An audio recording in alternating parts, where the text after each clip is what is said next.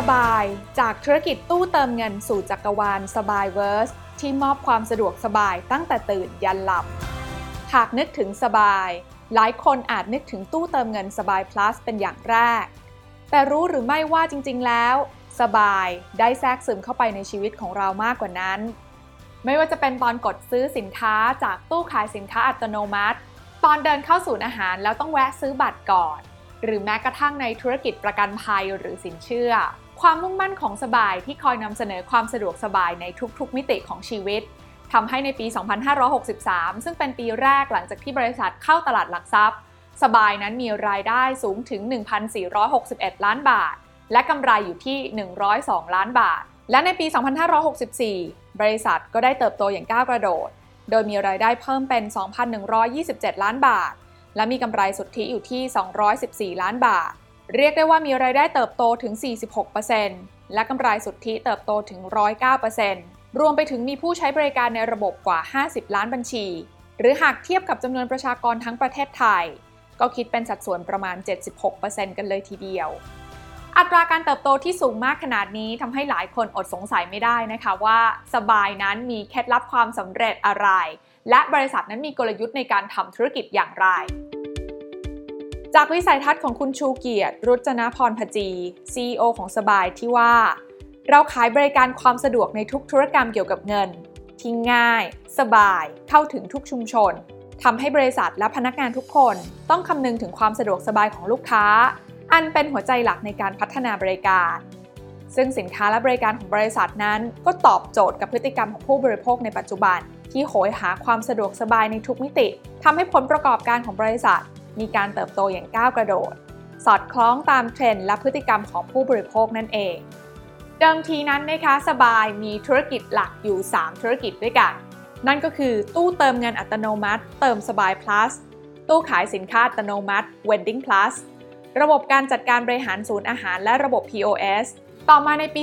2564 นะคะ ทางบริษัทนั้นได้มีการขยายธุรกิจเพิ่ม โดยการเพิ่มพันธมิตรที่หลากหลาย เพื่อตอบสนองความต้องการและครอบคลุมลูกค้าในทุกพื้นที่ได้มากยิ่งขึ้น โดยบริษัทได้ขยายธุรกิจเป็น 4 กลุ่มหลัก กลุ่มแรกคือธุรกิจเติมเงินและรับชำระเงินหรือ payment ซึ่งได้แก่ตู้เติมเงินอัตโนมัติ และให้บริการระบบ loyalty และ CRM กลุ่มที่ 2 คือธุรกิจจัดจำหน่ายสินค้าและผลิตภัณฑ์หรือว่า retail ซึ่งได้แก่ตู้ขายสินค้าอัตโนมัติ การขายสินค้าและอาหารผ่านช่องทางทั้งออนไลน์และออฟไลน์บนแพลตฟอร์มต่างๆ และเป็นผู้ผลิตบัตรพลาสติก กลุ่มที่ 3 คือธุรกิจระบบ Solutions และช่องทางการขาย หรือ Solutions and Channels โดยบริการและขายอุปกรณ์ฮาร์ดแวร์ของระบบศูนย์อาหาร และจุด drop off รับส่งพัสดุทั่วประเทศ และกลุ่มที่ 4 คือธุรกิจการให้บริการทางการเงิน หรือ financial inclusion ซึ่งให้บริการด้านสินเชื่อ และบริการธุรกิจในหน้าประกันภัย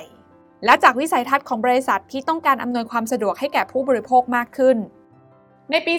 2565 นี้นะคะ บริษัทก็เลยขยายกลุ่มธุรกิจเพิ่มเติมจาก 4 กลุ่มเป็น 5 กลุ่มธุรกิจ เพื่อรองรับความต้องการใหม่ ๆ ของลูกค้าในยุคดิจิทัลด้วยการเพิ่มธุรกิจนวัตกรรม หรือ innovation เพื่อให้บริษัทเข้ามามีบทบาทในการลงทุนในธุรกิจแห่งอนาคต ได้แก่นวัตกรรมของทรัพย์สินดิจิทัล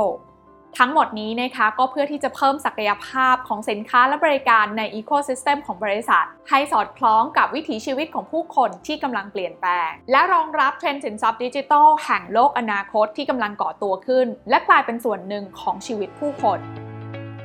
โดยสบายนั้นมีกลยุทธ์และเป้าหมายสำคัญในปี 2565 คือสบายเวิร์ส The Next Visionary ภายใต้แนวคิด ตื่นยันหลับชีวิตติดสบาย